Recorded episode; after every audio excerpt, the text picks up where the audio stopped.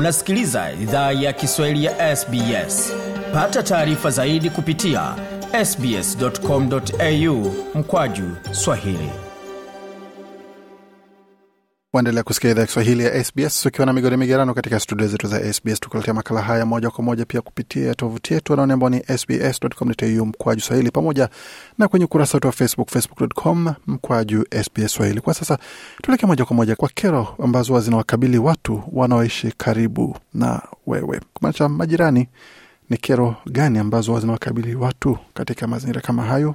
Basi tega sikio hujue namna unaweza ukasuluhisha baadhi ya mizozo inayozazuka kwa hoja hii. Nyumbani ni sehemu ambako tunahisi starehe zaidi, ila hisia hii ya starehe inaweza isha au hata kupotea kama hatuelewani na majirani wetu. Kuna wakati matendo ya jirani au tabia yake inaweza kuwa na madhara hasi kwako. Katika makala haya ya mwongozo makazi, tutachunguza mbinu za kutatua mizozo ya majirani na kile ambacho unaweza tarajia ili uweze amua jinsi ya kukabiliana vizuri na hali hiyo inayoondoa starehe. Iwapo unaishi kandani, ndani ya nyumba kubwa yenye uwanja nyuma ya nyumba, ndani ya ghorofa mjini, au katika nyumba ndani ya vitongoji, kutofautiana na mizozo inaweza zuka kati ya marafiki. Barbara McDonald ni profesa katika shule ya sheria ndani ya chuo cha Sydney. Amesema mizozo kati ya majirani huzuka mara kwa mara kwa sababu ya hali ya malalamishi ya kawaida pamoja na mazingira yetu ya maisha. Huyu hapa na maelezo zaidi. Nadhani ambako watu wanaishi karibu kutakuwa mizozo ya majirani, na wakati mwingine mizozo ya majirani huzuka hata wakati watu hawaishi karibu. Unajua, hata kama kuna makilomita kati yao au kitu kama hicho, kwa sababu kelele inaweza sambaa katika sehemu kavu, na jirani anaweza zuia au kinga njia kuingia katika pango la mtu mwingine kwa hali fulani. Wakati mwingine matendo ya jirani yanaweza udhi, ila chini ya sheria ya kawaida ya Australia haitoshi kwa tabia kuudhi ili kuunda kinachojulikana kama kero binafsi, hali ambayo kimsingi ni mzozo kati ya watu wawili. Kama mahakama inaombwa kutatua suala hilo kupitia mbinu rasmi, itazingatia masuala kadhaa yanayojumuisha kama lalamishi lako halina mashiko au kama lalamishi lako ni dogo au halina maana. Kwa mfano, jirani yako akicheza mziki kwa sauti ya juu katikati ya usiku au akifanya ujenzi nje ya masaa ambayo yameruhusiwa, hali hiyo inaweza zingatiwa kuwa ni kero binafsi. Au kama unabadili njia ambayo maji hupitia unakoishi, kisha unaelekeza kwa jirani yako katika hali isiyo kawaida, hali hiyo pia inaweza sababisha lalamishi kuzuka, ila daima inategemea mazingira yako. Profesa McDonald ana maelezo zaidi. Mifano mingine ni kuwa na mifugo inayovutia nzi. Bila shaka hali hiyo haitakuwa tatizo kama unaishi vijijini na katika sehemu za shamba, ila inaweza kuwa hivyo katika wilaya ya kawaida ambako watu wanaishi. Mengi yanategemea kiwango cha starehe kinachoweza tarajiwa unakoishi. Hicho ni kigezo muhimu kwa kama kitu kinastahiki kuwa kero. Hicho ni kigezo muhimu cha iwapo jambo fulani ni kero au la. Mzozo kati ya majirani kutatuliwa mahakamani inastahili kuwa chaguzi la mwisho. Kesi zinaweza kuwa na gharama kubwa na zinaweza gharimu wakati, pamoja na kusababisha uhasama kati ya watu. Kabla ya kuchukua hatua ya kisheria, wasiliana na jirani yako moja kwa moja, na kama hamuwezi tatua tofauti zenu, unastahili zingatia upatanishi. Msaada upo pia kutoka mashirika ya kiserikali kama Community Justice Centers. Profesa McDonald tena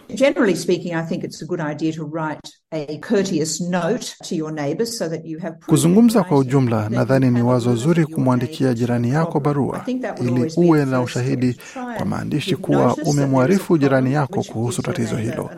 Nadhani hiyo inastahili kuwa hatua ya kwanza, kujaribu kutoa taarifa kuwa kuna tatizo, hali ambayo inampa jirani yako fursa ya kuchukua hatua. Hali ikizorota au kama hawafanyi chochote kuhusu swala hilo, nadhani daima unastahili jaribu kutafuta upatanisho.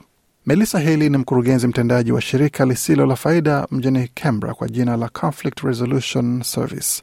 Shirika lake hutoa huduma ya kutatua mizozo. Shirika lake pia hutoa huduma za upatanishi. Amesema kwamba kwa watu wanaohusika katika mizozo na majirani wao, upatanisho unaweza kuwa na faida nyingi kulinganisha na mifumo mingine ya kutatua mizozo. Hii ni kwa sababu mchakato wa upatanisho unahusu kutambua mzozo husika na kusaidia pande zote mbili kuelewa kwa nini mzozo huo umetokea. Inasaidia pia majirani kujadili jinsi mzozo huo unaathiri pande zote mbili na jinsi ya kutatua na kukabiliana na mizozo ya siku za usoni. And that then gives all parties real ownership and a real empowerment. Hali hiyo huzipa pande zote umiliki halisi na kuwawezesha kutoka kuboresha hali zao kuendelea mbele, na si kitu ambacho unaweza fanikisha ukienda katika mchakato wa upinzani ambako una mtu mmoja anayefanya maamuzi kwa kilichowasilishwa mbele yao, na pande zote ambazo ziko katika mzozo halisi hazipati fursa ya kuutatua. Biheli ameongeza kuwa nia njema na nia ya kutatua mzozo huo ni vitu muhimu vinavyohitajika kwa wahusika wote. Ni kawaida pia kwa watu wengi kuliko wale wanaohusika moja kwa moja kuhudhuria vikao vya upatanisho. Kwa mfano, watu wazima ambao wanawasaidia wazazi wao wenye umri wa makamu. Kwa hiyo ni aina gani ya usuluhisho inaweza patikana kupitia upatanisho?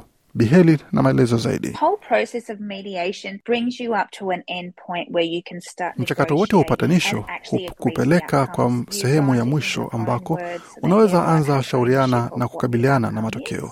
Unaandika kwa maneno yako binafsi ili kila mtu awe na umiliki wa matokeo na inastahili kupa mwelekeo ulio wazi wa kile unaweza fanya kuendelea mbele.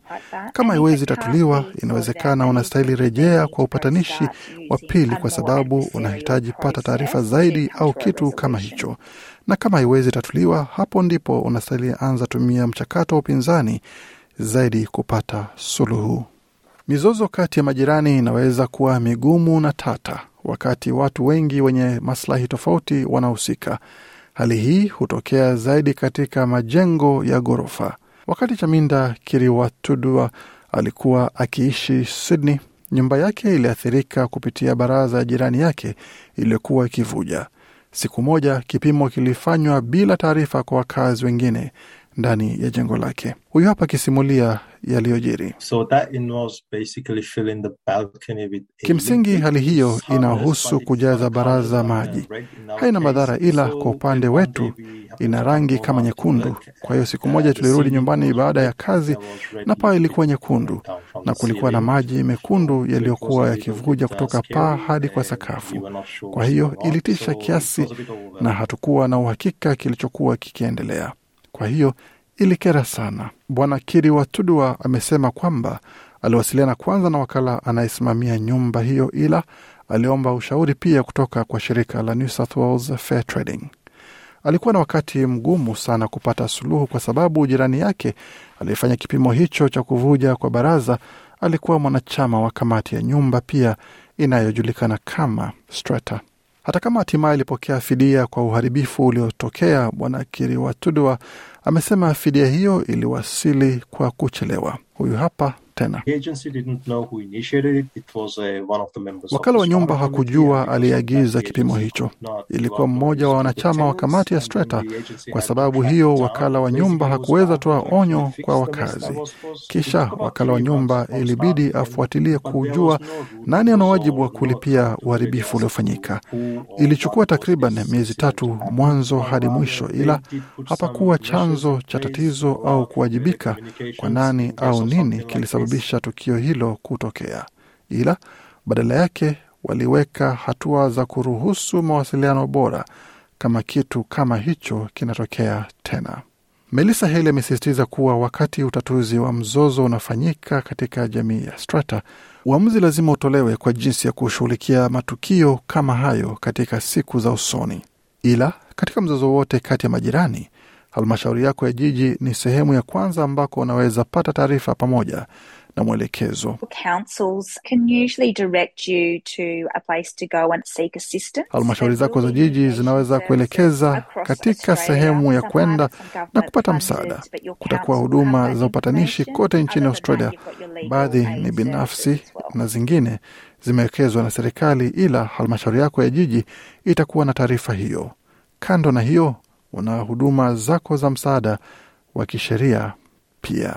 Kuna hatua moja rahisi ambayo mtu yeyote anaweza fanya kuzuia mizozo na majirani. Hatua hiyo ni My number one thing that I always say to people is go and introduce yourself. kitu changu cha kwanza ambacho daima huwa naambia watu ni enda ujitambulishe kwa jirani yako punde unapohamia katika nyumba yako mpya.